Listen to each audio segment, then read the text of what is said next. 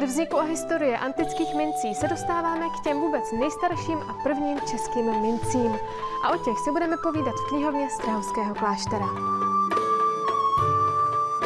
Na konci prvního století před Kristem Keltové opustili naše historické území. Oblast obsadili Germáni a Slované.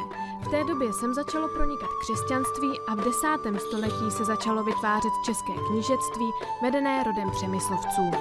Prvním, který razil mince, o kterém víme, tak byl zřejmě Boleslav I. podle současných českých názorů.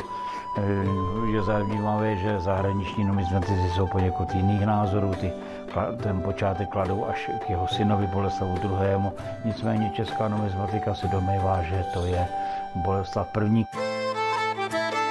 První mince přemyslovců byly stříbrné denáry, které napodobovaly německé vzory a měly jednoduchou křesťanskou symboliku. To bylo z toho důvodu, aby panovník prezentoval v Evropě, že i on patří do křesťanské rodiny. Mince tedy měly jak obchodní, tak i ideologickou hodnotu.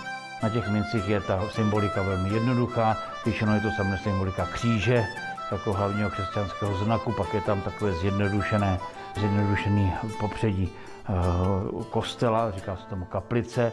Jsou tam i další křesťanská symbolika, jako třeba trestající ruka boží, meč, jako nástroj trestu.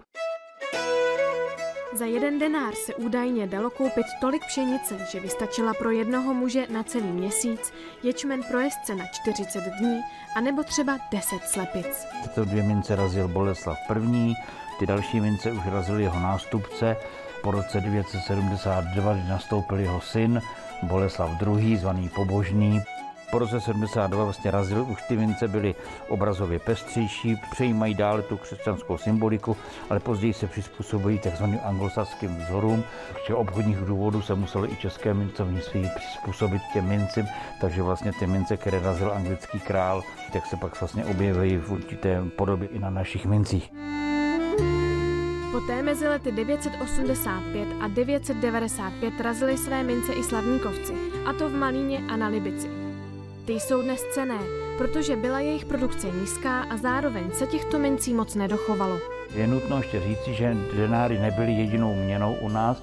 Zřejmě podle zprávy Ibrahima Jakuba víme, že na tržišti obíhaly takzvané takové plátěné šátečky malé, které tvořily vlastně eh, jako drobné k tomu denáru. Ten denár byl silný, to jako kdyby u nás obíhal jenom tisícovka, nic jiného.